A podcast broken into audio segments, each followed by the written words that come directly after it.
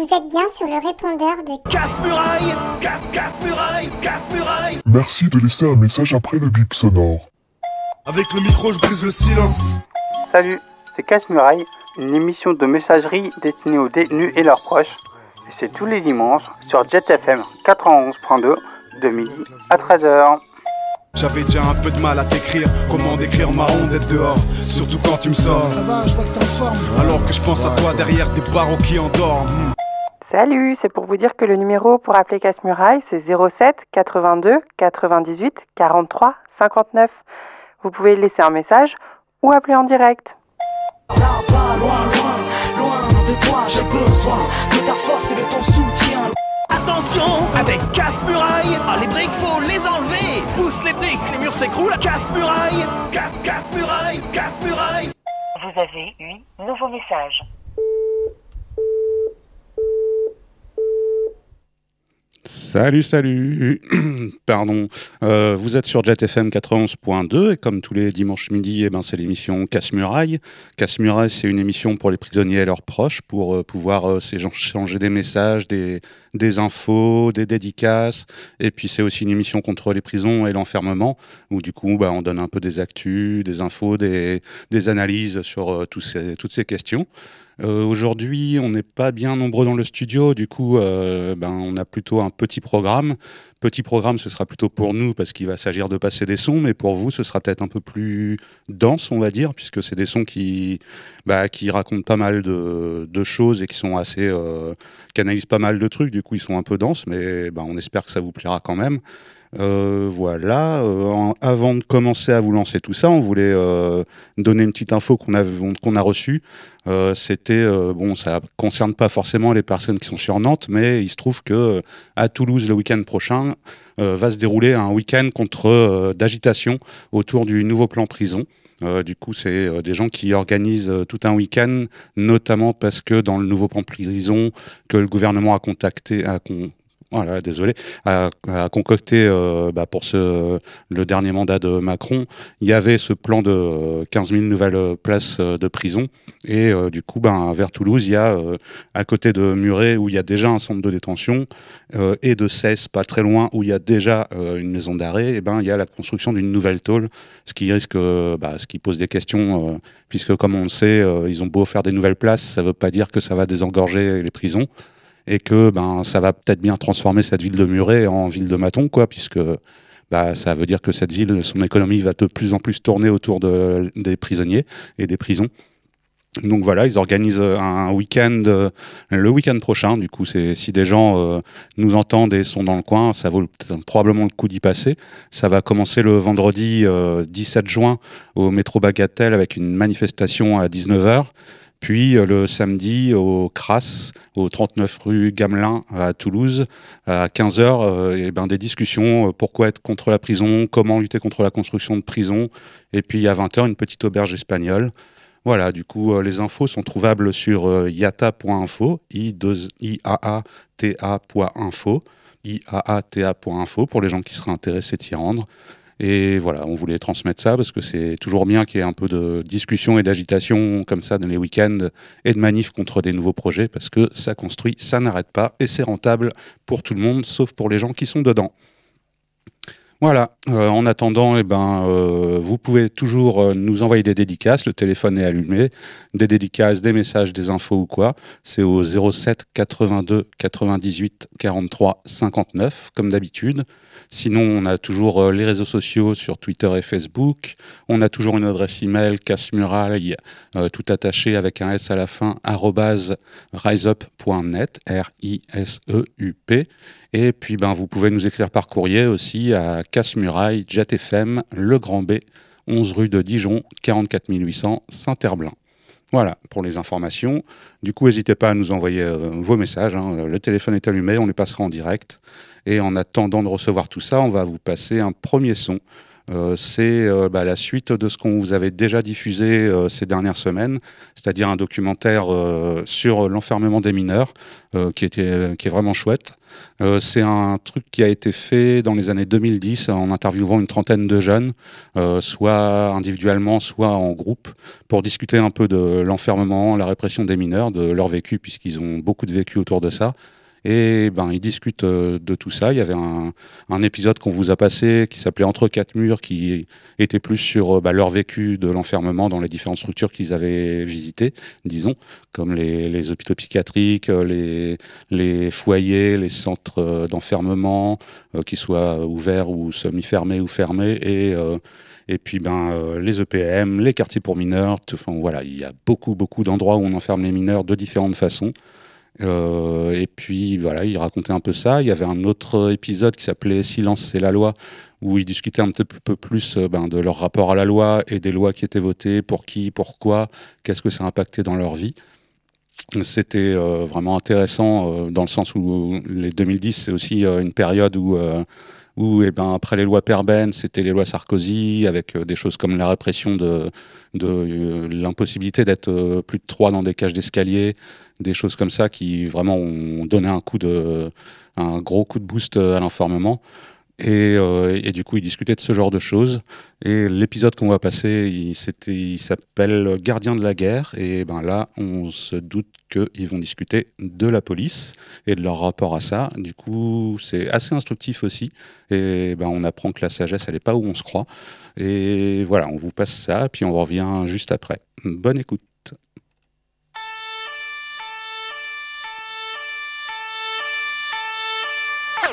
La basse, la seule réponse qu'ils ont trouvée au quartier, c'est ah, ça va encore la sirène. Maintenant, c'est une banane, c'est une banane. On est face à une population. On n'est pas dans une guerre de tranchées, une guerre de, d'une armée contre notre armée, mais qu'on fait la guerre à une population. Un quartier, pareil, c'est la guerre. On est face à un ennemi intérieur qui sont les colonisés révoltés, les pauvres, les révolutionnaires. L'ennemi intérieur euh, se persiste par son identité, par sa simple présence. C'est un jeu finalement, quand on y pense bien c'est un jeu. Et c'est les charmes, les souris, et voilà. On va euh, mettre en place une sorte de quadrillage militaire de la ville, avec euh, le fichage, le, la vérification de la circulation des personnes, des réseaux, de... Après voilà, tu, tu t'habitues, c'est comme tout. Les récentes lois françaises ont octroyé plus de moyens et de compétences à la police. Les violences policières sont en augmentation constante depuis plusieurs années. À partir du moment où vous allez interpeller plus souvent, vous avez forcément risque de dérive. Je suis pas sûr que ce soit des dérives. Dans un État, on voit la terreur contre une population, on en arrive souvent là, quoi. Ah ouais, ouais, ouais. Oh, mais ils en jettent tous les jours en descendant les flics. Maintenant, c'est devenu banal. Je peux même pas compter le nombre de fois où ils nous ont, ils font des dessous. Bah, ils m'ont cassé le bras, lui. Ils m'ont même ah, ils m'ont cassé le bras. Oui. Ouais, ouais faut, tu l'as euh... victime d'une agression. Faut mettre ça. Euh... Allez, balance, balance. Vas-y, balance-les, balance-les. Facile. Tu Non, non, sérieux, non, sérieux. Non, c'est vrai, c'est vrai, ils m'ont cassé le bras. Ils ont embarqué. Et il a fait comme ça. Ils ont environ cinq jeunes pour rien. Parce qu'en fait, il y avait une, une embrouille entre euh, deux quartiers et au collège. Et moi, je partais voir s'il n'y avait pas mon petit frère dans, dans les parages pour pas qu'il se mêle de l'embrouille. Et comme euh, les jeunes, ils avaient des béquilles et tout ça, ils ont vu les, les keufs arriver, ils ont jeté les béquilles. Après, je sais pas, il y en a un, il a ramassé une béquille, il a voulu mettre un coup avec. Un keuf, tu veux dire ? Un keuf, ouais. Ouais, ouais, un keuf. Un chimique. Ils m'ont mis des coups de pied non. Quand ils m'ont interpellé. Oh, ouais, une dame, elle m'a attrapé, une passante. Elle m'a attrapé, j'ai glissé, je suis tombé. Après, ils m'ont attrapé, ils m'ont mis des coups de pied, des coups de genoux, tout ça. Après, ils m'ont attrapé, ils m'ont, ils m'ont cogné la tête contre la voiture, ils m'ont tordu le bras, et en me tordant le bras fort, comme ça, en forçant, et il s'est cassé. Pourquoi la patiente, elle t'a attrapé ? Je sais pas. Pour euh, s'en mêler des. Parce qu'elle a cru en fait qu'il faisait partie. Euh, Pour être une bonne citoyenne. Elle a cru qu'elle allait gagner de l'argent. Moi, pour Parce moi, c'est une commis, pour moi, c'est une commis. Pour moi, c'est une commis. C'est une commis de la société. Elle était pour la police. Euh, voilà quoi. Elle était pour la police. Corrompue. Corrompue. Dans des conflits de ce type-là, où euh, effectivement on a une, une armée, un État qui fait la guerre à une population, ça devient euh, indispensable de faire participer la population. Préparez vos fusils et créez vos milices. nostalgique du tir et chasseur sans gibier. Des fois que des loupards viendraient dans le quartier, suivez votre penchant, soyez de la police, à l'abri des volets de vos pavillons tristes, meublez vos insomnies jusqu'au jour incertain, car la rue est peuplée de sombres anarchistes, de noirs, de portugais et de nord-africains. La société policière, elle est, elle est à l'eau, elle est à l'eau, par l'état policier, par l'état policier.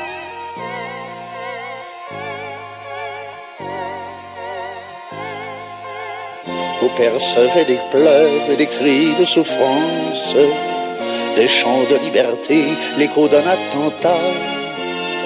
Vous pensez que la guerre est encore loin de France, et vous faites confiance à votre chef d'État. Ouais, il me met en garde à vue. Après, je... plus tard, il me met à l'hôpital. Ils l'ont même pas emmené à l'hôpital. Pour avec le bras cassé, ils l'ont laissé dans la. Pour rébellion. Jusqu'à il sort, il sort. C'est sa mère qui l'a emmené. Ah, mais c'est vrai là ce qu'on dit. C'était là, il n'y a même pas. C'était là, il y a un trente. Il n'y a même pas un mois. Euh... Non, après, ils m'ont ramené au commissariat, après, ils m'ont libéré. J'ai reçu une convocation. Une autre convocation. C'est la semaine prochaine. Mais la qui, police... qui veut nous entendre? Ils ont toujours raison les keufs. Quand ils nous tapent, on peut rien faire. Pour, pour d'autres personnes, la police c'est la sécurité et pour d'autres c'est les problèmes. Enfin voilà. Moi je trouve, voilà, je, je pense que c'est ça. Hein. Ils nous disent ouais, pourquoi vous, on s'arrange entre nous? Pourquoi on se bat entre nous? Pourquoi on va pas voir la police, nanani? Ouais. Parce que moi je vous dis la vérité. Plein de fois, il y, y a des gens, je sais qu'il y a une fille dans mon quartier, elle est allée à la police. Voilà, je me suis fait agresser. J'aimerais qu'on... qu'on... La police, ils l'ont ri au nez. Il y en a qui essayent, il y en a d'autres qui essayent pas. Hein. Bah, je, je me rappelle, j'étais... Euh, j'allais... Euh, c'était à, à la Saint-Valentin et j'avais pris une rose pour faire l'over, tu vois, pour ma copine et tout. Et euh, je la voyais pas souvent en plus. Et j'allais la voir, tout, et on avait bu, tu vois. Et il y avait un, un mec, souvent, on s'embrouillait avec lui. Il est passé, tout. Et voilà, il y a, y a mes potes, ils ont lâché quelques regards. Et je sais pas, le mec qui s'est arrêté, il a dit ouais vous êtes trois, je m'en fous, je sais pas quoi, nanana.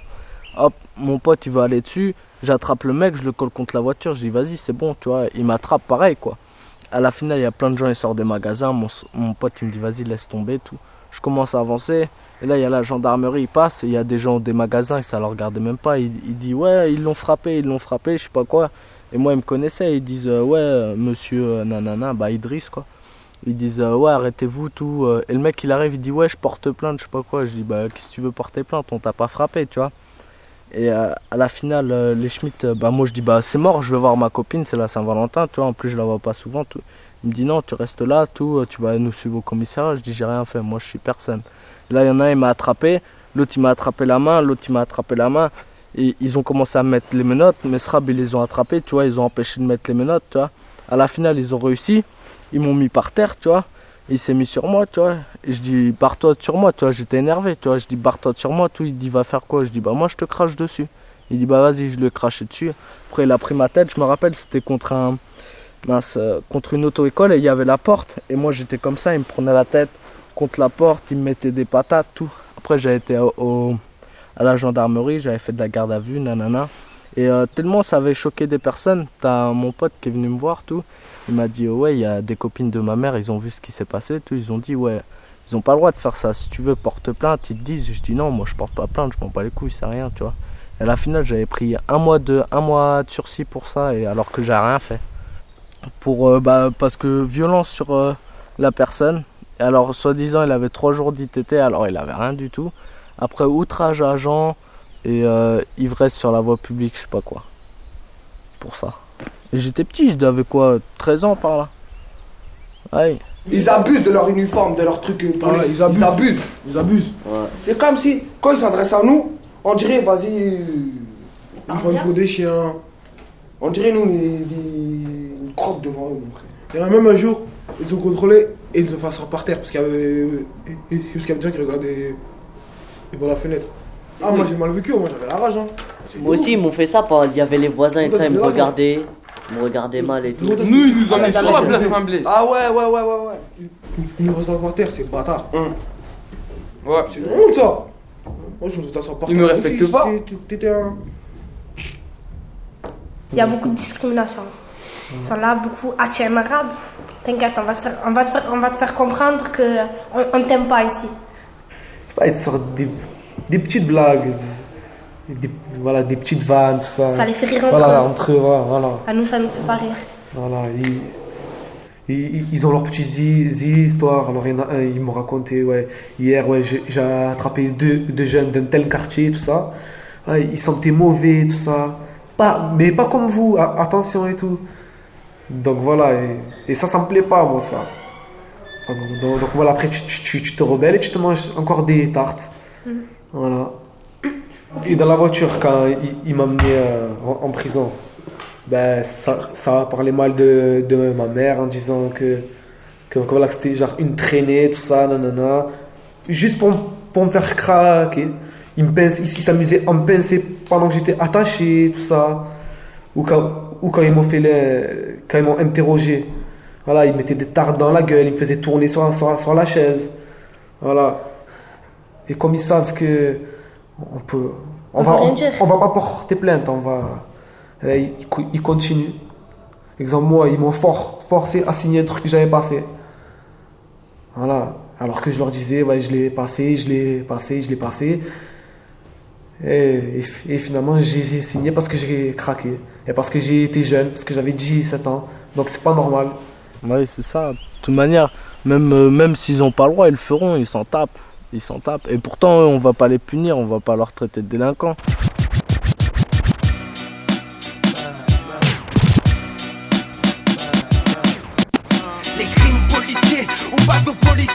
Il faut que ça cesse, il faut que ça cesse.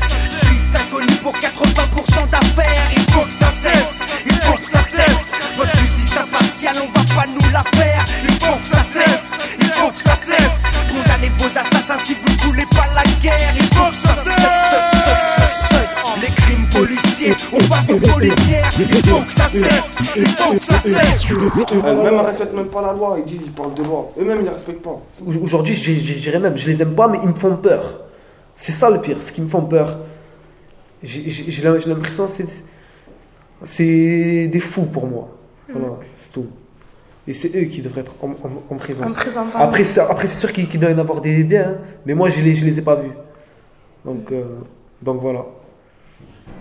La police, ça rime avec sécurité. Bah, en tout cas, moi, j'ai pas, j'ai pas l'impression d'avoir ça avec eux. Sécurité. Ils m'ont plus mis, mis de fois en garde à vue, plus envoyé au tribunal que, que m'avoir sécurisé. On va se faire embarquer, vite, vite, vite, vite, vite, vite, vite, vite, vite, c'était pas les coups. La tolérance zéro à l'américaine est-elle, ex- est-elle exportable? La réponse est oui. Et pour lutter contre la criminalité ou la délinquance, le ministre de l'Intérieur, Nicolas Sarkozy, veut introduire dans la police la culture du résultat. La performance ne doit appartenir, pas appartenir simplement au privé, elle doit appartenir au public. Les fonctionnaires font tous les jours leur travail dans des conditions extrêmement difficiles. Je parle de la police. Le ministère de l'Intérieur prévoit désormais de diminuer le nombre de commissaires et d'officiers tout en rehaussant leurs responsabilités et leur niveau de recrutement. Surtout pour tous les policiers, un système de primes au mérite. Oh, toi, viens vers le contrôle, port. Il va te fouiller. Malheureusement, tu as un bout de fil sur toi. Ah, ben pourtant, au début, tu ne contrôlais même pas pour ça. Tu contrôlais parce que ta tête, elle ne plaisait pas. Après, voilà comment il a trouvé, il a trouvé ça. Ah ben voilà, rien pour ça, tu, tu vas rentrer, tu, on te fait une garde à vue. T'es fumeur de shit, cours vite, frère sans papier. Cours vite, donneuse de plaisir. Cours vite, les clubs font les quotas, alors cours vite. Bah, quand il y a un jeune, il a, il a un joint sur lui. Euh, direct, le flic, il lui saute dessus. Donne-moi ça, on t'embarque. C'est bon, un joint, mon copain, qu'est-ce qu'il y a? Viens pas me casser les bonbons, je suis tranquille, je fume mon joint, je suis posé, après je rentre chez moi, je vais dormir. Je fais ma vie, toi tu fais ta vie de ton côté. Et si je sors le soir et promène mon ulcère, en quête d'un peu d'air pur ou d'un coin calme où m'asseoir, si je marche sans faire d'histoire, limpide et sans mystère, il n'est pas rare que j'entende contrôle d'identité, bonsoir. Non, je ne vais nulle part, et puis je n'attends personne. Alors à quoi on me compare, et de quoi on me soupçonne? Quelle est l'utilité que vos unités me talonnent, quand je ne fais que méditer, adossé à une colonne? Je ne pose aucun problème, donc je pense et suppose que ma forte dose de mélanine est la seule mise en cause, souvent vue comme mauvaise, lors des bavures commises et sur qui pèse en temps de crise, de grandes mises en parenthèse. Je n'y peux pas grand chose, si nous ne sommes pas en phase, voici mes papiers, relevez mon adresse et mon blaze, et arrêtez de me palper à la moindre occasion, car à la base ma peau n'est pas douée pour la métamorphose.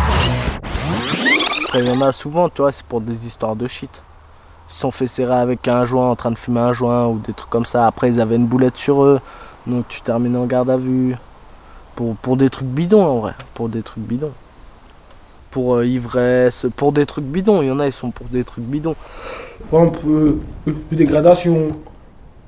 Ça, c'est un vieux truc. Dégradation du matériel public. Voilà, ça, ça en garde à vue. Non, moi, ça, tu fais quatre heures. Après, vas-y, toi, ils donnent une convocation, ou bien, je sais pas, et toi, tu mets une amende. Et, euh, et après, tu pars. Eux, c'est vingt-quatre heures, le temps, ils appellent... Voilà, des... Euh... Stup, comme... Violence, tout ça. Braquage. Des trucs comme ça, hein. Pour des bagarres. De quoi? Tout ça, violence, tout. Tout. Tout ce qui a rapport avec la violence, c'est garde à vue, ça. Il y a, y a beaucoup de, de clochards comme ça. Voilà, beaucoup de jeunes, et beaucoup d'immigrés aussi. Laura. Voilà. Tu, ouais. Ben, tu, tu vois les mêmes personnes. Le F N A E G, fichier national automatisé des empreintes génétiques, est étendu par la L S I à la quasi-totalité des crimes et délits d'atteinte aux personnes et aux biens. Le F N A E G est passé à près de trois cent soixante-dix mille profils génétiques fin deux mille six. Ce fichage concerne de plus en plus souvent les militants. Bizarre. Mais est-ce qu'ils ont déjà fini la rue? Non. Est-ce qu'il reviendrait à l'idée de quelqu'un de dire c'est scandaleux, j'ai donné mes empreintes digitales? Eh bien, le fichier des empreintes génétiques, c'est la même chose. Nombre de délits financiers, tels le délit d'initié, la fraude fiscale ou l'abus de biens sociaux, n'exigent pas de fichage A D N. Ah, t'es ministre, franchement, tu fais ce que tu veux. Hein. Tant que tu vas pas en garde à vue, c'est, c'est l'essentiel. Hein. Parce que eux n'y vont pas, de toute façon. Leur immunité, machin, ils s'en battent les couilles. Et en plus, ils font des grosses conneries, souvent. Et quand on s'en aperçoit, le gars, soit il est déjà plus là, soit il a canné, soit... C'est plus que c'est des yeux, aussi.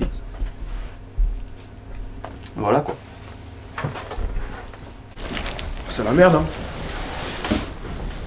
Des fois il y a des draps, ils sont sales, des fois il y en a pas. C'est ouais. Rien, surtout au trente-quatre, c'est, c'est du béton, tu oh, t'assois dessus, t'attends. Des fois tu restes trois jours, des fois tu restes... Tu peux rester quatre jours, c'est la merde. Ça rapporte rien du tout, hein. Les gars, ça rapporte rien du tout. Ils vont sortir, ouais, tu vas en faire pareil, ça va rien changer. Ça va rien les gardes à vue. Au commissariat, tu peux rien régler du tout. Mmh. C'est eux qui vont régler ton compte. Ah ouais. Voilà, c'est, c'est eux qui vont régler ton compte. Eux, ils règlent rien du tout. Même en vérification, ils vont régler ton compte. Ça, ils peuvent même régler ton compte tranquillement. Comme dans les toilettes. Dis un petit peu et c'est bon. Chez toi, quand on pose des questions, c'est pas clou de conversation. Même quand t'interroges le bon Dieu, il ressort jamais avec des bleus. T'as la manière de te rendre utile en uniforme ou en civil. T'as beau bouffer du gargantua, t'es jamais qu'un larbin de l'État. Et un flic de Paris, et un flic de Paris. Tu vas être en garde à vue, voilà, tu vas mal lui parler. Et au pire, il te met un outrage à agent, mais il y en a, ils te défoncent. Moi, je sais, je me suis déjà fait défoncer par des schmitts. J'avais les menottes, pareil, pareil, ils me défonçaient, ils me défonçaient, et ça, ils ont pas le droit. Mais l'État, qu'est-ce, que, qu'est-ce qu'elles ont à foutre de, de ça, franchement? Ils s'en battent les couilles, ils s'en battent les couilles. Après, voilà, les schmitts, ils font des trucs qu'ils ont pas à faire, tu vois. Ils te laissent dans la misère, même quand tu vas en garde à vue, tu récupères des couettes, elles sont pleines de pisse et tout, tu vois. C'est pas... C'est, pas, c'est inhumain, tu vois, franchement, c'est inhumain. Après, ils s'en battent les couilles, c'est pas eux qui sont en garde à vue, tu vois. Bah oui, c'est le bordel. Tout le monde pète les plombs, ils sont dégoûtés d'être en garde à vue. Mais après, tu te dis, voilà, ça va être le bordel. Le mec, il va rêver maximum, je dis grand maximum, il va foutre le bordel pendant deux heures. Après, il en aura marre. Après, il en aura grave marre. Après, ça va plus casser les, les couilles aux gens qui ont envie de dormir, tu vois, des trucs comme ça, tu vois. Après, voilà, ça, ils vont s'engueuler entre eux, s'insulter. Puis après, ça va passer. Mais ouais, au début, c'est le bordel. Même toi, tu fous le bordel, t'as la haine. Mais après, voilà, tu, c'est, tu t'habitues, c'est comme tout, tu t'habitues. Une fois, t'y vas, tu sais ce que c'est. Après, la deuxième fois, t'y vas, tu dors, tac, tu fais des pompes, tu fais des petits trucs comme ça, après tu redors, après bah, plus tu vas en garde à vue, après c'est vingt-quatre heures, quarante-huit heures, le plus que j'ai fait c'est euh, cinquante-neuf heures je crois, un truc comme ça. Et c'est long mais tu, tu dors tout, après bah c'est euh, mince, euh, déféré au parquet directement, nanana. Après, après tu as l'habitude, tu sais exactement ce qui va se passer, tu sais combien de temps tu vas rester.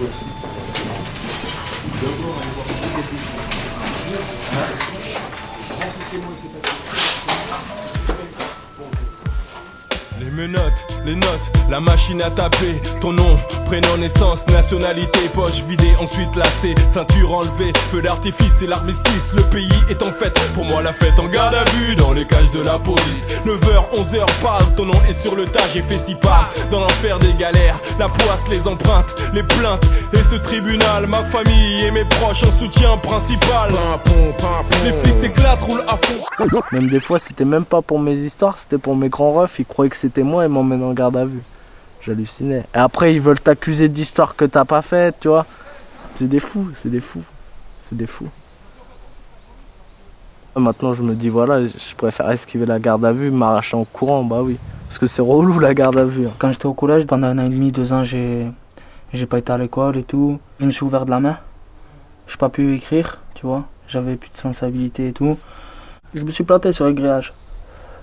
Mais j'ai voulu grimper. Il y avait le caf qui poursuivait.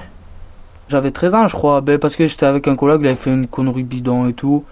Et après on était obligé de courir, après on est, on est passé... En fait un collègue à moi il est passé en dessous du grillage, il voulait que je passe et j'ai pas voulu. Parce que j'allais salir mon pull, je sais pas quoi. Et j'ai escaladé et il neigeait en ce moment-là, et ça glissait tu vois. Et j'ai escaladé le grillage, j'ai voulu sauter. Et quand j'ai sauté, ben euh, j'ai glissé, j'ai pris le ventre. Et puis j'ai essayé de me débattre, puis euh, ça, s'ouvrait, ça, ça s'ouvrait mon ventre. Et dès que j'ai lâché, j'ai pris toute la main. En voulant m'accrocher, j'ai pris toute la main sur les villages, avec le poids et tout. Tu vois, ça s'est bien ouvert. Je sais qu'il y en a quand ils marchent dans la rue avec des, des policiers, ils sont pas bien, ils deviennent tout blancs, ils marchent, genre le cœur il fait comme ça, alors que voilà, ils ont tellement l'habitude d'être contrôlés et tout.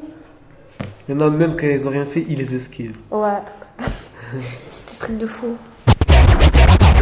Gueule féroce, coupe à la France, main sur la crosse, tu verbalises des gosses, tu terrorises des vieux, tu utilises la force, brassard de police et drapeau sur le torse, tu fracasses tes faces en légitime défense, et rappelle qu'ici quand même on est en France, et que toi tu bosses et fais des sacrifices, c'est pas pour l'avoir dans l'os ou l'orifice, donc vos papiers s'il vous plaît messieurs, ôtez les mains de vos poches et puis baissez les yeux, et que personne ne bronche, tout ira pour le mieux, c'est bon, remballez vos tronches et quittez les lieux.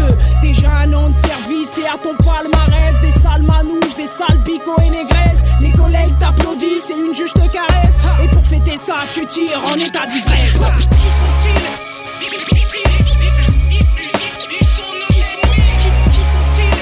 Qui sont-ils? Ils sont nos ennemis. Qui sont-ils? Qui sont-ils? Qui sont-ils? Qui sont-ils? On parle de jeunes, mais des fois dans la police il y, y a des policiers. Je dis pas qu'ils sont tous, tous comme ça, mais il y a des policiers, ils sont pires que la jeunesse. Ah, ils sont pires, ça, ça, ça, ça c'est sûr ça. Moi je vois des fois quand je suis en voiture avec ma mère, il y a personne dans la voiture, il n'y a, a pas un appel, ils mettent juste le gyrophare juste pour passer le feu rouge. Ou des fois ils ne le mettent même pas, ils traversent, ils roulent comme ça. Moi je sais que je, je vois. Le, et quand ils ont tué le petit Nelson. Voilà, il y a voilà. Un petit de mon quartier, il s'est fait envoyer en l'air par, par le policier. Je vous jure, le policier, il a eu quoi? Pendant trois mois, il n'a pas pu faire euh, exercer sa, sa fonction. Trois mois, trois, après, il a repris. Alors que si c'est nous, des gens normaux qui vont écraser quelqu'un, on se prend des trois ans, quatre ans de prison, alors qu'on n'a pas fait exprès. Alors que lui, il n'avait ni gyrophare, ni rien du tout, il a accéléré, voilà. Il, et le petit, il était sur un passage coupé, et il n'a rien eu, le policier. Moi je trouve qu'on dit que la jeunesse, on doit être, on doit, les jeunes, on doit être euh, les, les mineurs, on doit être jugés pareil que les majeurs. Mais la police, la police devait être jugée comme si c'était, on était des gens normaux, ils étaient des gens normaux. Alors que non, les, les lois elles sont pas pareilles pour euh, pour certains. Moi je pense comme ça. Moi je sais que après voilà c'est pour ça d'un côté. Moi je personnellement je vous dis la vérité, la police je les respecte pas. Ils me donnent pas l'envie de les respecter. Comme j'ai vu là, à, à, les pauvres, à Villiers-le-Bel aussi, les deux là qui ont été morts, mesquines, avec la moto. Attends, faut pas, c'est, c'est, c'est une mort ça, c'est à cause des policiers. Hier après-midi, à dix-sept heures, deux jeunes de quinze et seize ans qui roulaient à moto sont morts lors d'une collision avec une voiture de police. L'état de cette dernière ne laisse aucun doute sur la violence du choc. La calandre et le pare-brise sont défoncés, comme après avoir percuté un mur. Selon la police des polices, l'état de la voiture s'expliquerait en partie par les dégradations commises après l'accident. Deux enquêtes ont été ouvertes. L'une a été confiée à l'I G P N, la police des polices, et l'autre a été confiée à la Sûreté départementale pour tenter de déterminer les circonstances exactes de, des événements d'hier soir. L'équipe de police allait sur une, euh, sur une intervention, mais à, à allure normale, sans gyrophare, sans deux tons. La moto est arrivée euh, sans laisser la priorité aux véhicules de police. Les jeunes gens n'étaient pas casqués. Le choc a été à faible vitesse, mais quand même suffisamment brutal. L'accident a immédiatement mis le feu aux poudres dans cette cité de Villiers-le-Bel. Les policiers ont été mis en cause par les jeunes et très rapidement, des voitures ont été incendiées et des commerces saccagés. vingt pompiers et policiers blessés, dont un commissaire grièvement touché au visage. C'est le bilan des échauffourées. Sans oublier les dégâts, un poste de police, deux garages, deux magasins et vingt voitures ont été brûlées à Villiers-le-Bel. Le commissariat d'Arnouville saccagé. Tout le monde a appelé au calme, a commencé par monsieur le maire qui a demandé aussi à ses policiers d'être le plus discret possible car la colère est grande. Oh, ça, Villiers-le-Bel, ils ont menti en plus. Ils ont fait des faux témoignages, ces bâtards. Ils ont tamponné. Ah, mais c'est que moi, je les connaissais, Roland. Ah ouais. Il n'y aura pas de procès après l'accident de minimoto à Villiers-le-Bel. La juge d'instruction en charge du dossier vient de rendre une ordonnance de non-lieu à l'encontre des quatre policiers. Cette ordonnance de non-lieu était prévisible. Fin septembre, le procureur de Pontoise avait déjà requis un non-lieu. Elle avait parlé d'un accident de la route avec des victimes qui circulaient sans casque et qui ont grillé la priorité à la voiture de police. Elle avait ajouté que la minimoto n'avait ni frein ni éclairage, qu'elle n'était d'ailleurs pas homologuée pour circuler sur la route. Bref, il n'y avait pas matière d'après elle à poursuivre les policiers. La juge d'instruction est donc allée dans le même sens. La police porte l'étoile de la justice, ils sont là pour représenter les lois. Donc ils seront plus crédibles face à la juge par rapport aux jeunes. Et puis comme il y a des clichés, voilà, on est noir, on est arabe, voilà, ceci, cela, c'est qui qu'il faut croire. Voilà, c'est notre parole contre leur parole. La juge, voilà, c'est elle qui tranche. Hein. Et le procureur est toujours là pour descendre, donc voilà, rappeler ouais, que ceci, cela, voilà. Comme, c'est une loi qui a été enfreinte. Ok, ils roulaient sans casque, voilà, ou ils vont dire qu'ils ont fait un délit de fuite, ceci, cela, donc on va dire qu'ils étaient en tort sur deux trucs, mais euh, deux lois, euh, on va dire, en frein et deux vies enlevées, c'est pas pareil. Voilà, c'est pas pareil. Mais euh, eux, ils veulent rien savoir. Pour eux, c'est un noir, un black qui est parti. Voilà, c'est, c'est, ils s'en foutent. Puisque la provocation, celle qu'on n'a pas dénoncée, ce fut de nous envoyer en réponse à nos questions vos hommes bien lunettés, bien casqués, bien boucliers, bien grenadés, bien soldés. Nous nous sommes mis à crier avalez ta policier, avalez ta policier, avalez ta policier. Il y a d'abord ceux qui s'en sortent bien et qui ne devraient pas faire appel. Ils sont deux, condamnés à trois ans de prison. Adama Camara, présenté comme l'un des cerveaux des émeutes, douze ans de réclusion. Le frère d'Adama, Abou, condamné à quinze ans de réclusion, ainsi qu'Ibrahim Asso, qui écope de neuf ans. On a condamné quelqu'un uniquement sur des témoignages sous X. Jamais la parole des accusés a été prise en compte. Jamais les témoins anonymes n'ont été confrontés à la contradiction. Les avocats des policiers, les syndicats et même le ministre de l'Intérieur, Brice Hortefeux, ont exprimé leur satisfaction après le verdict. Justice nique sa mère. Non, moi je dis c'est n'importe quoi. N'importe quoi, c'est de la merde la justice. Il n'y a, a pas de justice. Il y a quelqu'un, il peut, il, peut, il, peut, il peut se faire monter alors qu'il n'a rien fait. Dedans, il n'y a pas de justice. Tu vois, tu vois ce que je veux dire, non ? Il n'y a pas de justice. Exemple, moi j'ai un, un, un avocat commis d'office. Ça veut dire que je ne le paye pas. Et c'est, et c'est moi dans, dans, dans l'affaire qui est sorti le dernier. Et, Parce et que ceux, ça y est, l'avocat voilà, commis d'office. Voilà, voilà. Et, voilà. Et tous ceux qui payent, les avocats, les, les grands avocats de la ville, tout ça et tout, ils, ils, sortent, ils sortent avant. Moi, c'est ça que j'arrive pas à, à, à comprendre. Alors qu'ils ont fait la même chose que moi à, à la base. Parce qu'en fait, comme l'avocat, c'est pas toi qui le paye, mm. il s'assoit, prend son temps, bref ça. Bon, tu vas prendre un an, deux ans. t'inquiète. Voilà. Fais ça. Non, sérieux, il suit ton dossier. Un vrai un avocat que tu vas vraiment payer, il est là, il a à fond dans son dossier. Bon, monsieur, vous inquiétez pas, on va faire ça, ça, ça, ça. Alors qu'un un, déjà, un avocat commis d'office, tu le vois une fois, la première fois que, qu'il vient te voir et tout. Et la deuxième fois que tu le vois, c'est un jour avant que tu te fasses juger. Moi, je sais que ça a été comme ça. Un jour avant que j'ai été jugé, il est venu mon... Bah après, mon tu peux tomber sur, sur des bons aussi. Voilà. Mais, mais c'est rare. C'est rare. Parce qu'ils sont, ils sont moins é- écoutés que ceux que, que tu payes, en vérité. Ah ouais, tu les payes, voilà. C'est normal, ils sont obligés de t'écouter. Alors que eux, si tu les payes pas, ils s'en foutent. En plus, c'est ça qui est bizarre. Tu payes pour, pour, pour qu'on te défende. C'est... Ah. C'est chaud. Il y en a, il y en a, ils n'ont pas les moyens. Je veux dire, euh, moi, de payer un avocat deux mille, quatre mille euros, perso, je ne vais pas aller hein, pour, pour le payer. Donc, euh, je vais être obligée de me prendre un avocat commis d'office. Et je suis sûre qu'au lieu de prendre avec, au lieu de prendre six mois, je vais me prendre le double avec un, un avocat commis d'office. Les ministres, ils n'ont rien du tout. Ils vont juste leur, leur enlever leur truc. Ils sont blindés, eux. Ils vont payer juste direct à l'heure. Ils n'ont rien donné. Ils ont, ils ont que du sursis.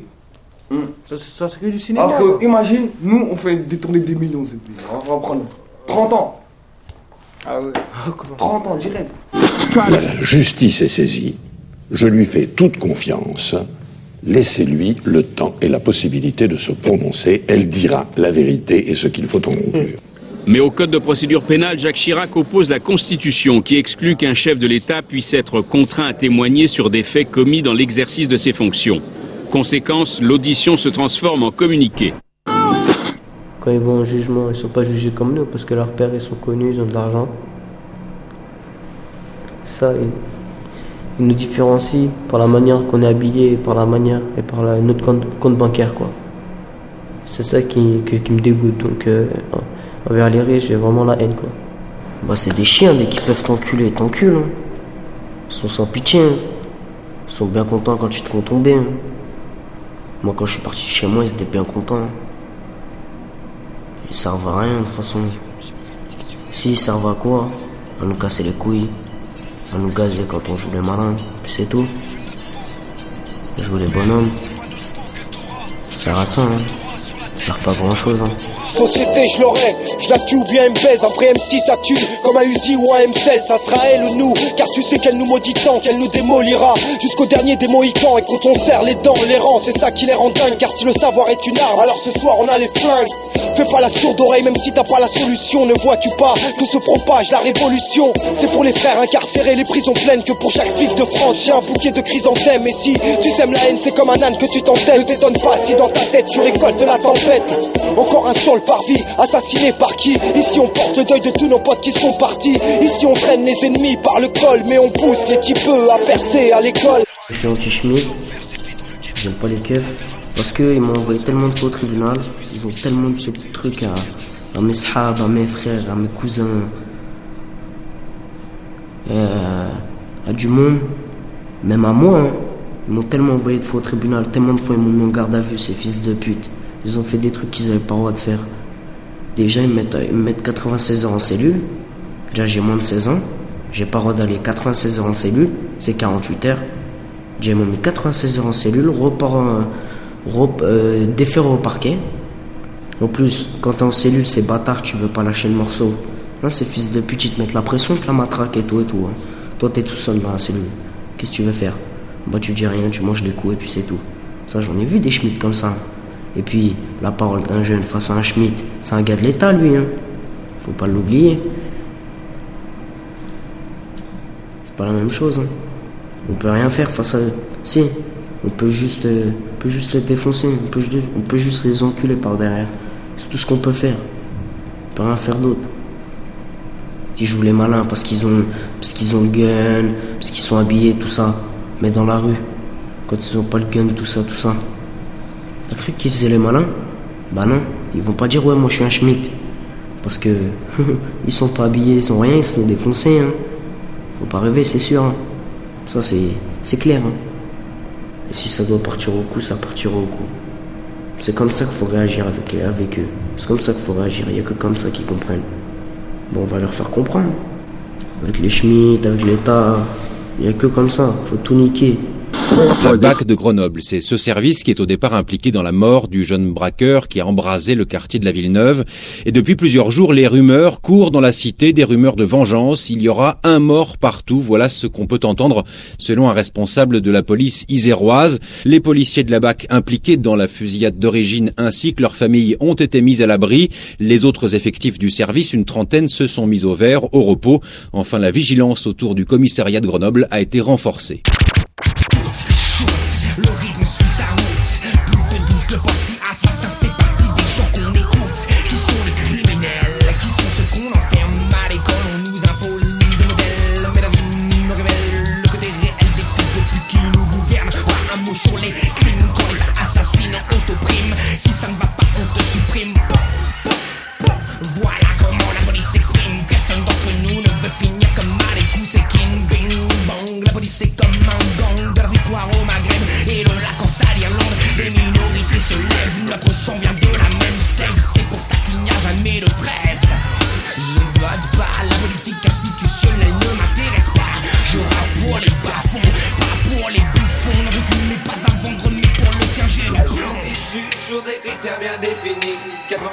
Les prisonniers sont ouvriers, chômeurs ou sans logis. Combien de keufs sont incarcérés?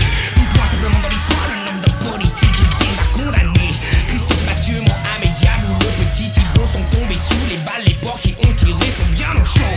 Et nous on nous reproche de semer la panique atteinte à la sûreté de l'État quand Rakim s'excite. La jeunesse n'a pas besoin d'assassins pour voir que l'État non était toutes ces conneries. Mais on a envie de shooter un ministre. Par exemple, il y a... Y a, y a, y a...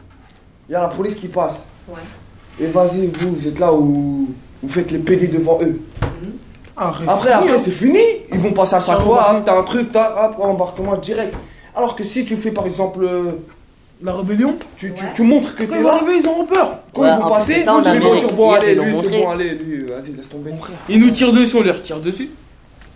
C'est tout. Un jour, c'est nous, on va les contrôler. Les policiers, même eux, c'est des victimes. Ouais. Ils sont autant des victimes que nous, en vérité. Voilà. Euh...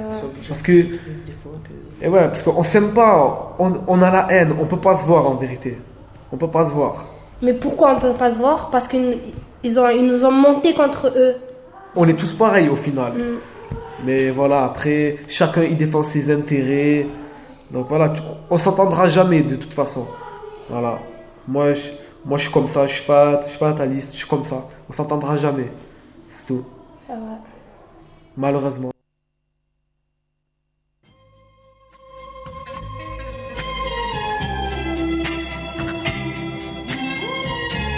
Je leur pisserai. Je leur pisserai même pas dans l'oreille. Si leur mémoire prenait feu, de toute façon quand c'est la France qui pète, c'est l'Afrique qui pue pour eux. Ça parle des qualités des sexes.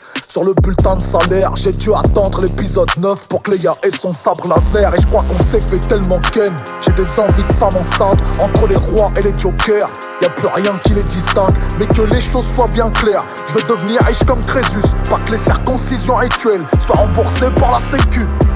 La laïcité s'est fait greffer, les adducteurs J C V D. Enlever le droit de vote à l'armée, donner le droit de vote aux étrangers. Moins d'euros noirs chez Pôle emploi, moins d'euros bleus au-dessus de vingt mètres. Pas de charia au-dessus des lois, mais pas d'enfants en dessous des prêtres. Je monte sur la scène depuis petit, je fais pas de concert, je fais des meetings. Je suis le candidat le plus légitime. Bonsoir tout le monde, je m'appelle Médine.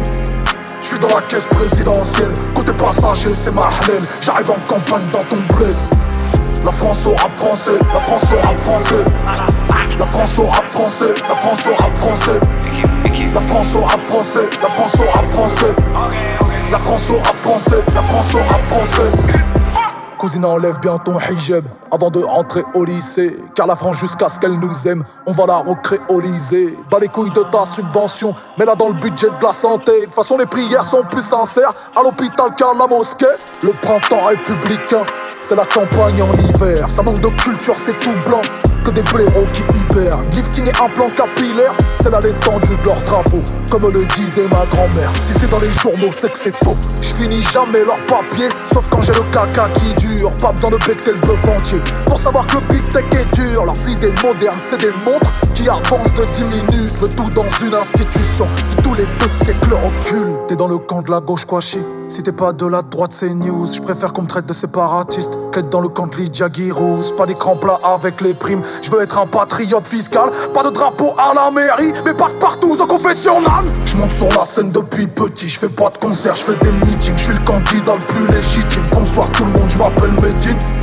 J'suis dans la caisse présidentielle. Côté passager, c'est ma halèle. J'arrive en campagne dans ton bled. La France au rap français. La France au rap français.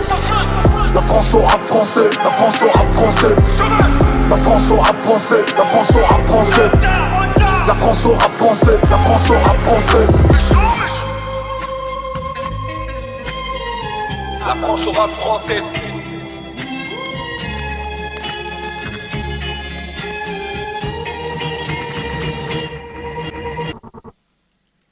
Vous êtes toujours sur JetFM quatre-vingt-onze point deux et c'est toujours l'émission Casse-Murailles comme tous les dimanches midi. On vient de s'écouter du coup euh, un petit podcast, le dernier de la série autour de l'enfermement des mineurs avec des témoignages euh, bah, de personnes concernées. Du coup euh, ça s'appelle Bande Organisée. La dernière fois qu'on a regardé, leur site ne marchait plus, mais on peut retrouver euh, les, les podcasts sur euh, enquête critique point org. Euh, qui, ça a été republié il n'y a pas très longtemps. enquête critique point org, c'est un site euh, qui fait des enquêtes euh, plutôt populaires, euh, une façon de refaire des enquêtes sociales euh, en remettant euh, des choses populaires au, au centre des choses. C'est euh, notamment euh, tenu par euh, Mathieu Rigousse qui fait beaucoup de travail autour de la police, de, de la gestion euh, néocoloniale et coloniale euh, de la population. Et du coup, on entend même euh, à des moments dans ce podcast euh, des extraits de, d'interviews de lui. Voilà, et on a enchaîné avec euh, Médine, la, la France au rap français, une petite euh, dédicace ironique euh, de la journée. J'imagine que c'était parce qu'il prétendait se présenter aux élections, je sais pas. En tout cas, voilà, c'était une petite dédicace. C'est toujours possible de nous en envoyer d'autres euh, au zéro sept quatre-vingt-deux quatre-vingt-dix-huit quarante-trois cinquante-deux ou sur les réseaux sociaux et on la diffusera directement puisqu'on est connecté, on est, le téléphone est allumé et on est en direct. Et ben, en attendant d'en avoir d'autres, on va continuer un petit peu avec euh, d'autres sons euh, de, euh, qu'on a trouvé. Un petit podcast euh, qui nous vient de Belgique, du collectif euh, Getting the Voice Out, qui est un collectif qui lutte euh, en soutien aux résistances dans les C R A, les centres de rétention administrative, qui là-bas s'appellent les centres fermés, et qui nous a fait un petit podcast euh, qui essaye de faire le lien entre... Euh, entre, disons, le colonialisme et euh, l'existence de ces C R A ou de centres fermés euh, et des luttes décoloniales autour de ça, euh, d'analyser d'où, euh, euh, en quoi ça continue à perpétuer une logique coloniale, euh, d'avoir ce genre de, d'institution et de traitement des, des personnes sans papier qui arrivent sur le territoire. Euh, voilà, c'était assez, assez, je trouve ça assez instructif. Du coup, je me suis dit, bah, autant continuer à vous assommer avec des, euh, des trucs un peu denses, mais il est plutôt pas mal et il, il va un peu dans le fond.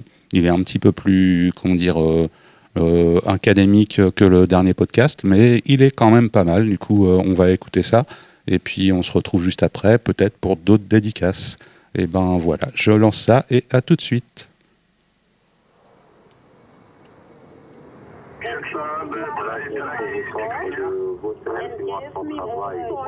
I was raped and pushed me down. One of them was pressing my mouth with a pillow, almost suffocating me, and the others were pressing me all over my body so that I can shout. Nous allons être plus répressifs pour les gens qui, qui abusent de notre hospitalité, les criminels, les délinquants, les gens, les réfugiés économiques. Euh, ce sont des, des illégaux euh, qui sont ici que pour euh, faire des actes criminels.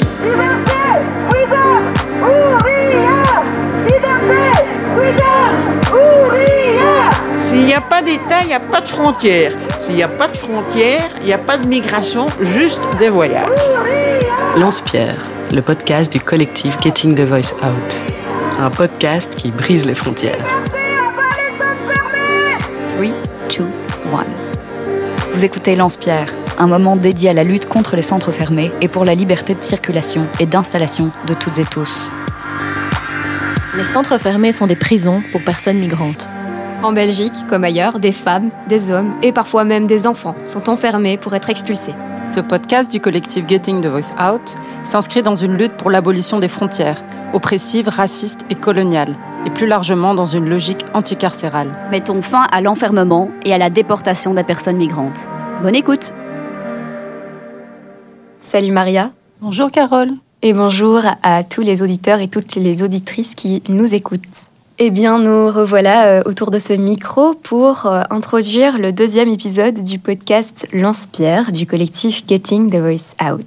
Getting the Voice Out, c'est un collectif qui soutient les luttes à l'intérieur des centres fermés en Belgique. Les centres fermés, on les a définis dans le premier épisode de Lance-Pierre, donc on vous invite à l'écouter si vous voulez en savoir un peu plus. Et donc, à force d'être témoin des effets du racisme sur les personnes en centre fermé, qui sont pour la plupart racisées, on s'est posé la question du maintien, à travers les générations, de cette idéologie raciste. Différentes questions qui vont faire un fil rouge pendant cet épisode, c'est depuis quand cette idéologie raciste existe, à quoi sert-elle et comment elle se traduit dans les institutions. Maria, tu utilises le terme de personne racisée. C'est un terme qui va revenir un peu au cours de l'épisode. On va aussi parler de racisme structurel pour parler des centres fermés et des frontières. Alors juste en quelques mots, définir ce qu'on entend derrière ces termes-là. Racisme structurel, en fait, on considère euh, qu'il y a plusieurs formes de, de manifestations du racisme dans nos sociétés. On peut plus facilement euh, déceler les formes de racisme plus primaires, telles que des insultes ou des remarques. Mais le racisme est également implanté directement dans l'organisation de nos sociétés et dans le fonctionnement de nos institutions, de, de tous nos espaces de rencontre partout, sans forcément qu'on s'en rende compte. Et ça génère plusieurs formes de discrimination pour les personnes qui subissent ce racisme-là. Par exemple, discrimination à l'embauche, au logement, les contrôles aux faciès sont toutes des manifestations du racisme structurel.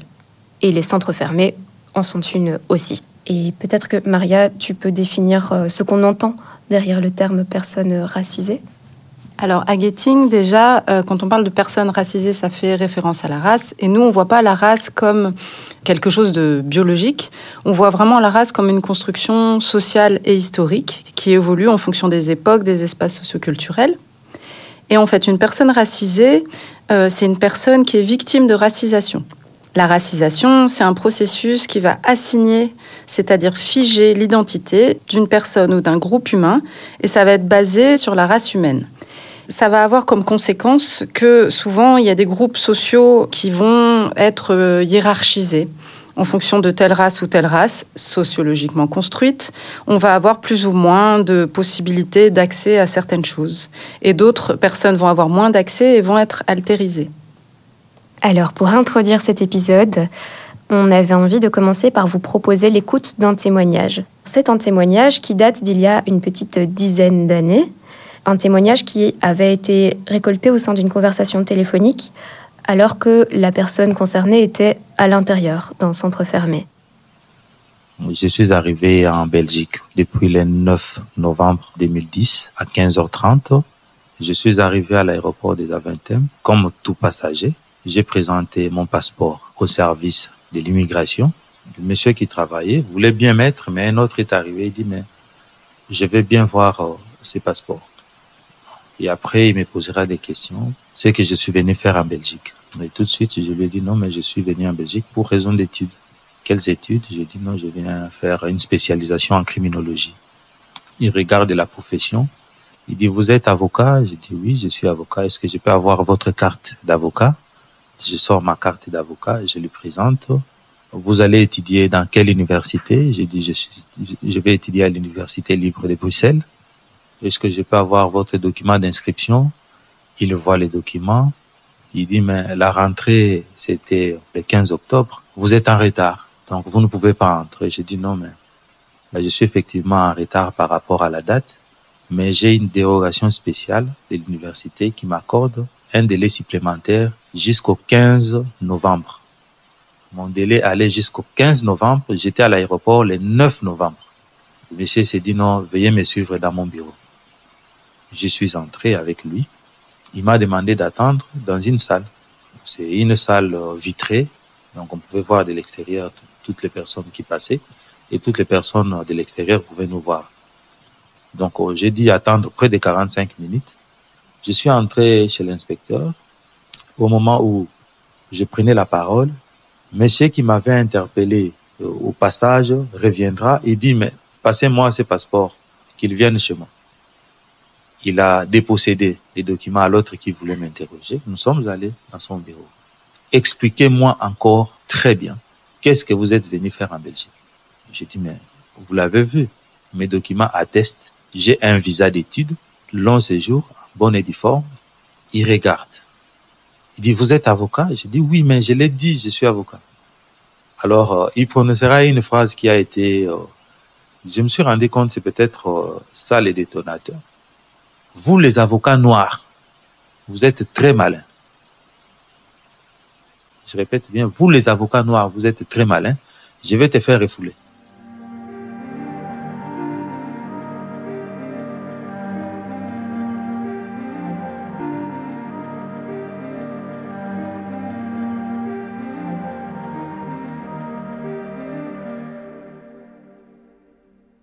Le témoignage que nous venons d'écouter a été enregistré en deux mille dix et la personne en question avait été arrêtée à l'aéroport de Zaventem avant d'être emmenée en centre fermé. On voit bien comme son histoire témoigne du plein pouvoir en fait, que les agents de contrôle aux frontières détiennent et le racisme sur lequel sont fondées leurs décisions et leurs agissements. Il y a une histoire assez récente qui date de l'automne deux mille vingt et un qui nous fait beaucoup penser au témoignage que nous venons d'entendre. C'est une histoire qui n'est absolument pas un cas isolé, mais qui, pour une fois, avait été un peu visibilisée dans les médias, dont vous avez peut-être entendu parler, c'est celle de Junior Massoudi Wasso. Junior, c'est un étudiant congolais qui venait en Belgique pour poursuivre ses études d'économie à l'université de Louvain. Et alors que pour son cas, il était administrativement en règle, euh, il s'est finalement retrouvé euh, enfermé en centre fermé. L'histoire de Junior a mobilisé pas mal de personnes autour et donc cette mobilisation a fait que les médias se sont un peu intéressés à son histoire et donc son histoire a été relayée et a été sue. Mais c'est en fait très rare. La plupart du temps, les personnes racisées qui se trouvent en centre fermé se sentent très seules et il n'y a pas du tout de médiatisation autour de leur histoire d'arrestation et d'internement aux frontières. Pour aborder toutes ces questions, on a voulu rencontrer des personnes qui militent sur le terrain des luttes antiracistes et décoloniales. Et nous sommes allés à la rencontre de Yves Kodjo-Lodonou et de Aliou Baldé, tous deux membres de deux collectifs, le collectif Mémoire coloniale et lutte contre les discriminations, ainsi que le collectif D E N I F. Maria, tu peux peut-être nous expliquer en quelques mots en quoi consistent ces collectifs? Le collectif D E N I F, ça veut dire Défense des étudiants noirs en internement aux frontières. C'est un collectif qui s'est créé à l'automne deux mille vingt et un euh, autour de l'histoire de Junior Massoudi. Et en fait, c'est un collectif qui, entre autres, organise les mobilisations qui soutiennent les, les étudiants noirs euh, qui se retrouvent arrêtés et internés dans les centres fermés. Et le second collectif, Mémoire coloniale et lutte contre les discriminations, existe depuis deux mille dix. C'est un regroupement de militants panafricains qui se concentre sur la répercussion dans le présent des effets de l'histoire coloniale. Quand on pense aux institutions qui mettent en pratique le racisme structurel, on pense notamment à l'Office des étrangers. Euh, L'Office des étrangers, on en a beaucoup parlé dans le premier épisode, donc on vous invite à aller l'écouter si vous souhaitez en savoir plus. Mais en quelques mots, c'est une institution qui détient vraiment un énorme pouvoir dans la mise en pratique des politiques de frontières. C'est l'Office des étrangers qui euh, prend acte des décisions d'enfermement, euh, d'expulsion, euh, et cetera. Et ça était notre euh, point de départ pour introduire l'échange que nous avons eu avec Yves et Aliou.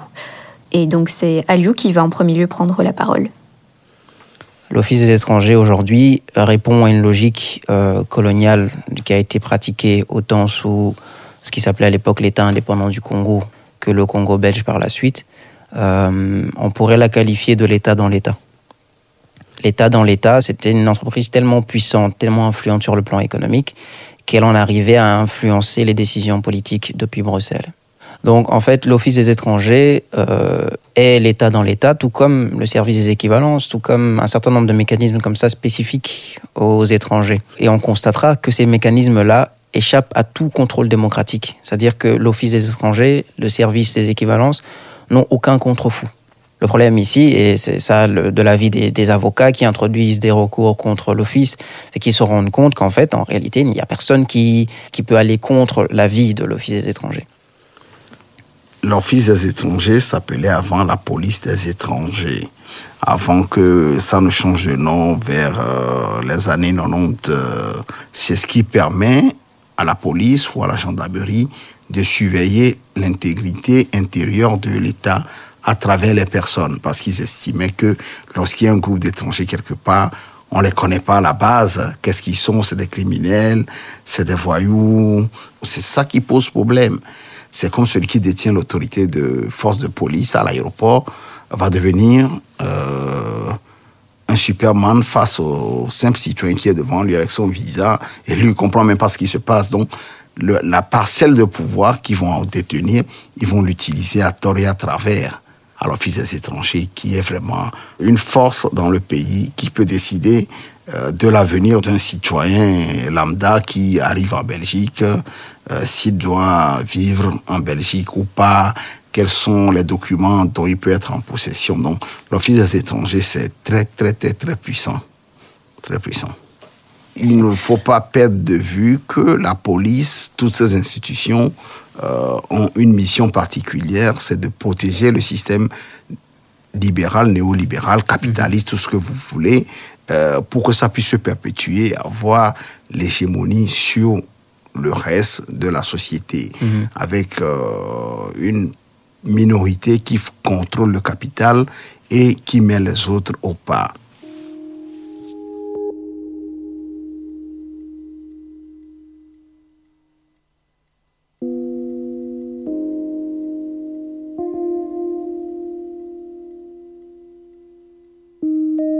Parfois, à la fin de certaines journées, une forme de lassitude terrible nous submerge. Parfois, c'est dès le matin que la bête nous attaque. C'est comme une énorme vague qui s'abat sur nos tronches. Une énorme vague chargée de toutes les crasses du vieux monde. Une déferlante. Une déferlante charriant toute la pourriture raciste des journaux et des réseaux sociaux. Une déferlante marée coupante, nausée plombante, une agression, plus une agression, plus une agression, plus une agression, plus une agression. Ces jours-là, on se dit que nos réunions et nos mobilisations ne servent à rien. On se dit que personne ne peut terrasser le désert. On se dit que personne ne peut venir à bout des dragons à crête blanche. On sait pourtant. On sait que ce n'est pas pour nous les fruits de la lutte. On sait que ce n'est pas pour demain. On le sait et on lutte et on lutte.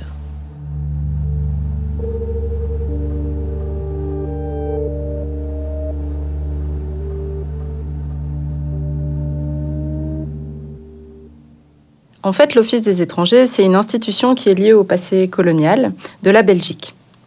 C'est un tout petit maillon d'un système beaucoup plus général que nous, on aime bien appeler euh, le système frontière. Et ce système frontière, c'est encore seulement un maillon qui tient place dans une construction du monde très hiérarchique. Cette hiérarchisation de nos sociétés, cette hiérarchisation du monde, elle génère plein d'inégalités euh, en termes d'accès. Nous, ici, on va, on va surtout parler de la question de l'accès au territoire parce qu'on se penche sur la question des frontières. Mais en fait, qui a accès à quoi au niveau des capitaux, au niveau de la parole, au niveau de nos institutions politiques ? euh, Qui est-ce qu'on voit le plus souvent ? Qui occupe des postes de pouvoir dans nos sociétés ? Voilà, tout ça pour dire qu'en fait, cette hiérarchisation qui s'appuie sur cette notion de, de racisme et de racisation, comme on l'expliquait au début, elle se situe vraiment, mais partout. On s'est demandé aussi, ben, en fait, quelle idéologie derrière il y a euh, de ce que nous, on appelle un système raciste. Et bien là, on vous propose de continuer à entendre Yves et Aliou qui ont longuement parlé de cette question-là et qui vont nous expliquer quelles sont justement ces idéologies dont on parle. C'est les centres fermés, qui ne sont pas vus comme des prisons, qui ne sont pas vues comme de la criminalisation, qui sont vues comme de l'éloignement pour non seulement mettre ces personnes en sécurité, mais aussi mettre le reste du monde en sécurité. Nous les autres, hein, nous les étrangers, perpétuels étrangers, nous sommes du bétail électoral euh, concrètement pour le système. le système, parce que toutes les logiques sécuritaires qui visent à dire plus on va euh, mettre de prison, plus on va euh, contrôler les frontières, plus vous serez en sécurité, vous, ici, c'est évidemment la, la majorité blanche. Cette, euh, ce bétail-là que nous sommes sert régulièrement au monde politique. Plus le discours euh, raciste s'impose dans les médias, plus en fait, euh, c'est pas la gauche traditionnelle qui se renforce. Elle se droitise. Elle constate que pour draguer cet électorat-là, bah, il faut parler un peu comme euh, euh, parle euh, Théo Franken, comme parle Maggie de Bloch, comme parle Sami Madi, et cetera, et cetera. Donc cette logique sécuritaire-là ne découle pas de nulle part. Il y a un principe fondamental dans les sociétés blanches construites sur base de capitalisme, d'esclavage et de colonisation, c'est qu'il faut tout faire pour rassurer la norme. Et la norme, c'est les Blancs. D'où l'explication du fait de criminaliser les autres, hein, les étrangers, qui, quand bien même ils sont nés, ont grandi ici sur deux, trois, quatre, cinq générations, peut-être même à la vingtième génération, on entendra toujours que nous sommes des, des étrangers. Il y a des droits spécifiques qui sont euh, alloués à ces personnes-là. Et même les droits les plus fondamentaux sur le plan démocratique ne concernent pas ces personnes-là.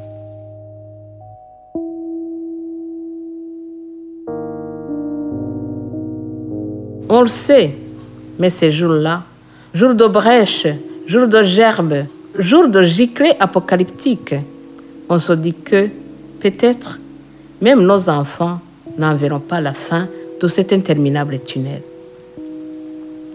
Ces jours-là, il y a danger pour notre courage et pour notre détermination. Il y a danger pour nos voix. Danger, danger, danger d'extinction des voix. Ces jours-là, il n'y a pas à dire, ça craint vraiment. Ça pue la régression à dix mille kilomètres à la ronde. Ça pue des types qui jouent des coudes et de la crotte. Ça pue l'orange. Prisonniers dans les replis, ça pue. Ça pue la rebours féroce, ça pue les nanas comme nous. Les nanas qu'on sort comme des tapisseries du dimanche pour colorer les assemblées, colorer les livres, colorer les rangs et se dédouaner de tout le reste et de tous les autres. Ça pue la menace de tout. Menace, menace de remplacement, de fin. Fin de race, fin de vie, fin du temps béni des colonies, fin de fermer sa gueule. Ça pue. Ça pue jusque sous le cerf de la mer. Ça pue le dératiseur pour homme. Toi, homme noir. Toi, homme rome. Toi, homme arabe. Ça pue. Cave humide, cerveau vide, multiplication des frontières et des décrets et des arrêtés royaux. Ça pue les troupeaux morts. Ça pue les fronts bas. Ça pue les sauterelles. Ça pue les ténèbres, les pantoufles, les monnaies de singe et comptes d'apothicaire. Ça pue. Alors, on relit nos anciens textes, on relit nos anciens poèmes, on relit, on relit et on les relit pour ne pas se décomposer, pour ne pas capituler, pour tenir. Tenir debout, tenir fierté, tenir justice, tenir. On relit nos anciens textes, on relit nos anciens poèmes, nos premiers, nos naïfs, nos sans artifice, textes des débuts, textes des aurores, car eux seuls peuvent nous crier qu'elles ne sont pas zinzin, pas ouin-ouin, qu'elles ne sont pas parano, pas hystériques, qu'elles ne sont pas folles. Tenir.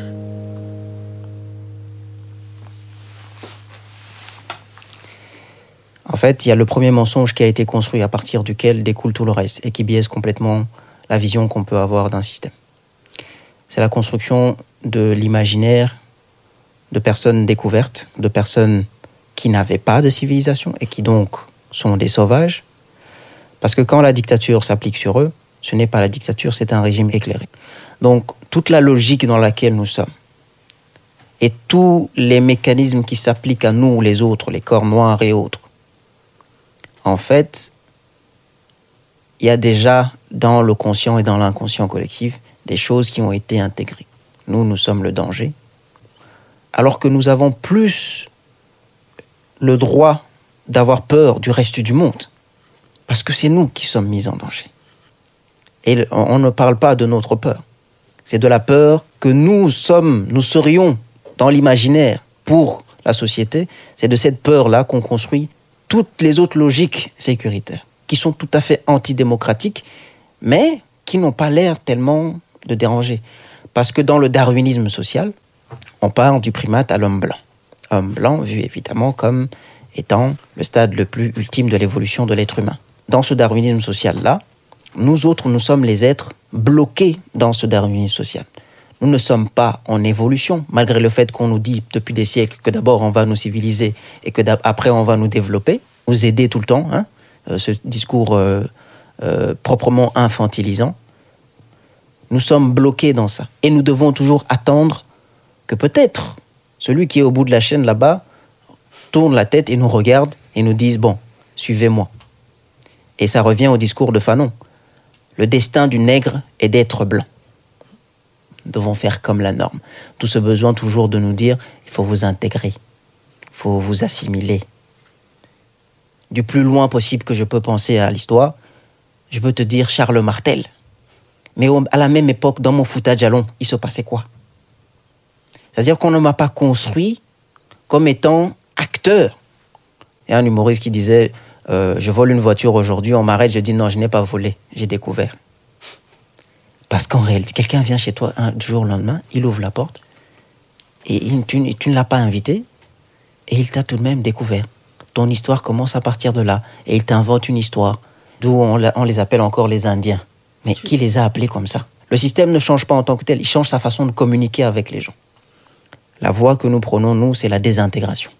Nous voulons nous désintégrer de la blanchité.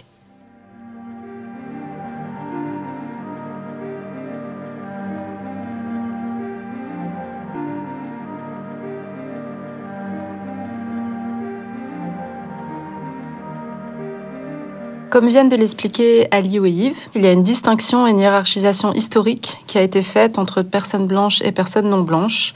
Et ça, ça permet de servir la propagande esclavagiste et raciste.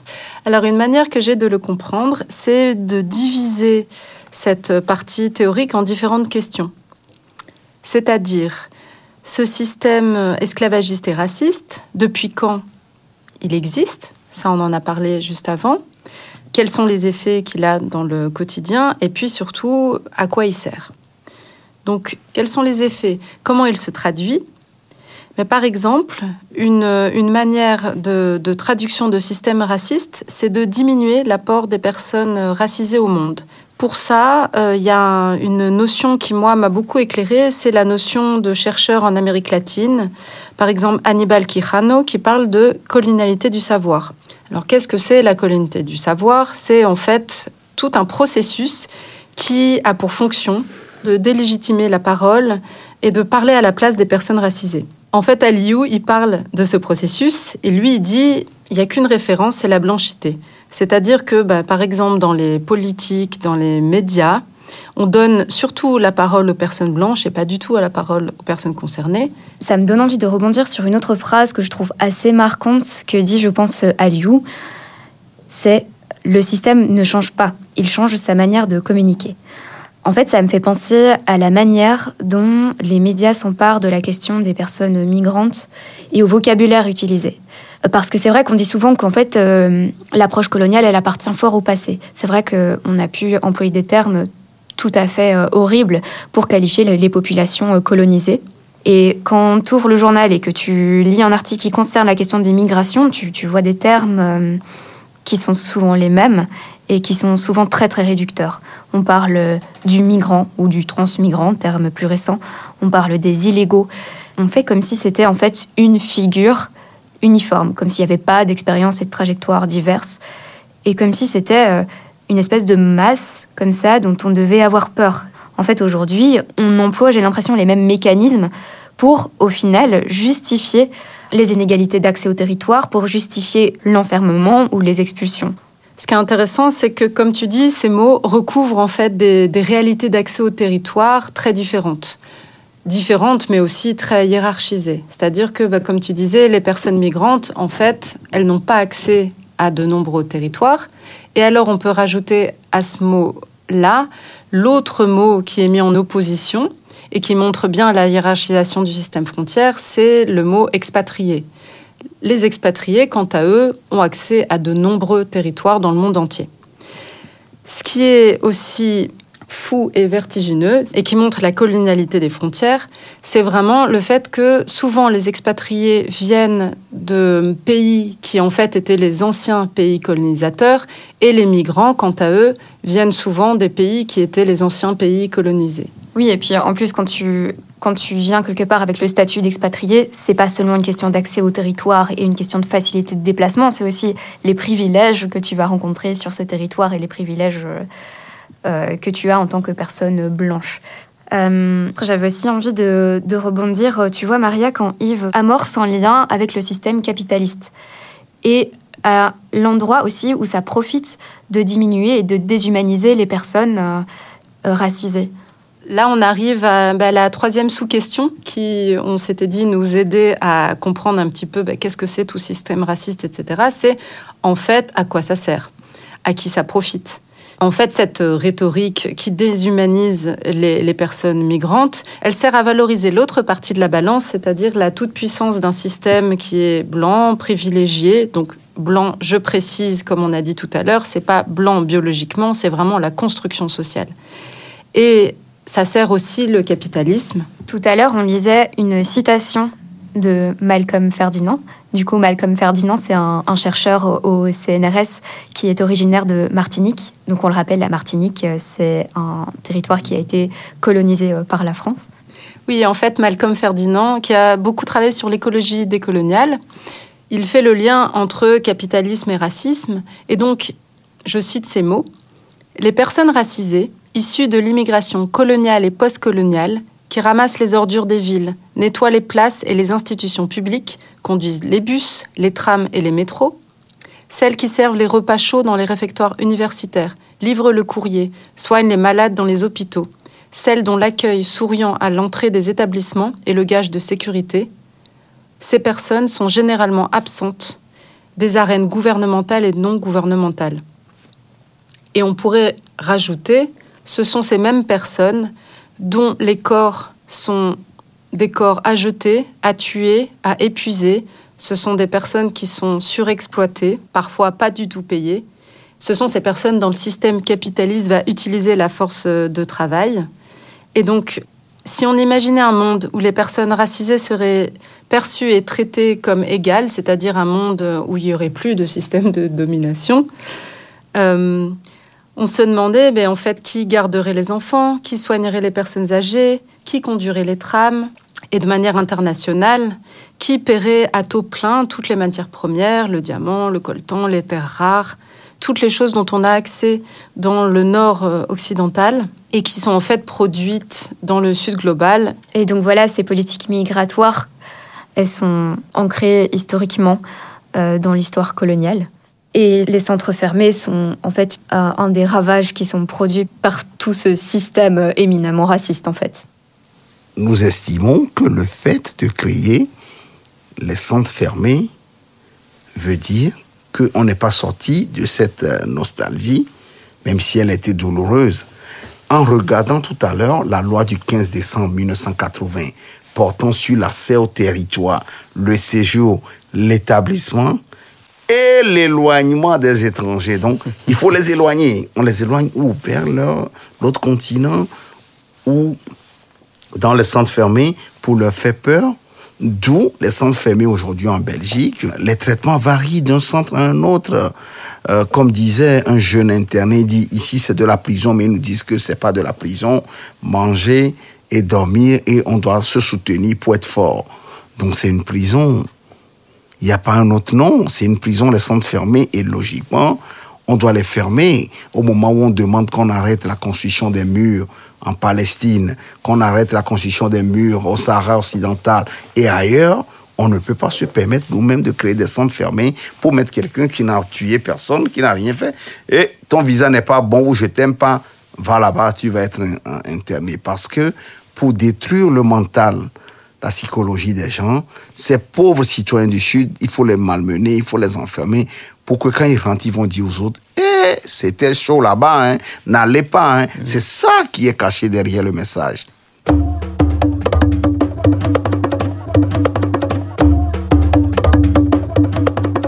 Et moi, je pense que l'immigration est devenue une arme politique.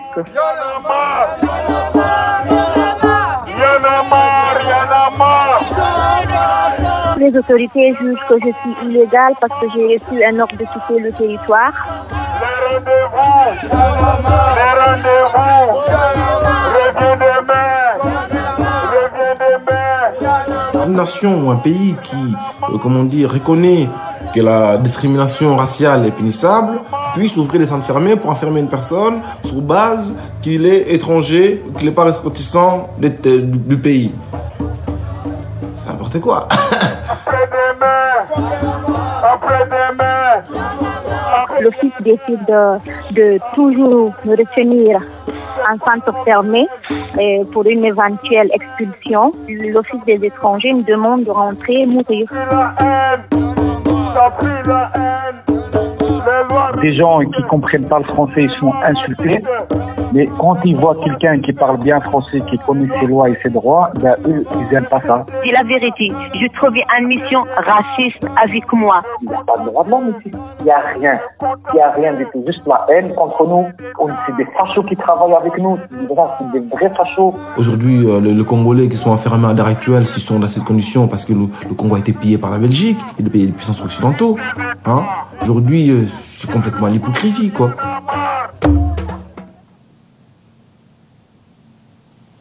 Tu oublieras qu'à un noir, on disait « tu ». Non, certes, comme à un ami, mais parce que le « vous », honorable, était réservé au seul blanc.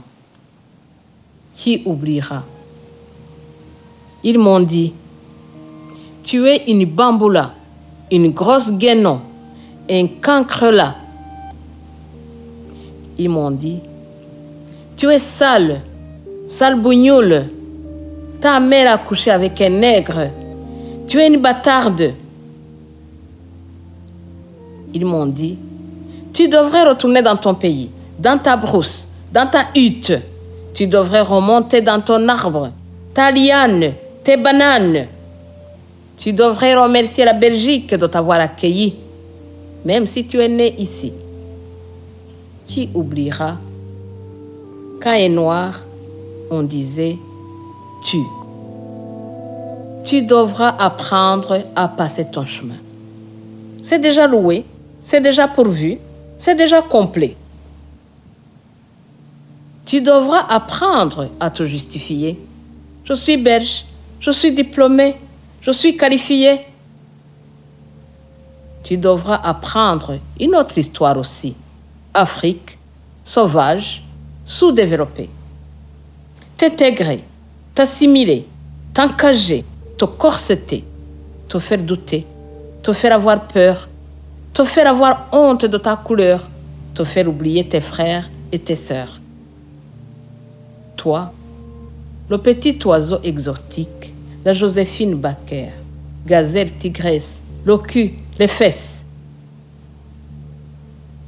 Qui oubliera qu'à un noir, on disait « tu ». Qu'à un arabe, on disait « tu ». Qu'à une Rome, on disait « tu ». Qu'à toi, mon père, on disait « tu ». Non, certes comme à un ami, mais parce que le « vous », honorable, était réservé aux seuls blancs. Nous arrivons maintenant à la fin de l'épisode numéro deux de Lance-Pierre, le podcast de Getting the Voice Out. Avec Carole, on voudrait remercier toutes les personnes pour leur contribution, pour leur temps, pour leurs enseignements, pour leur lutte. Oui, un merci tout particulier à Aliou Baldé et Yves Kodjo-Lodonou pour leur travail.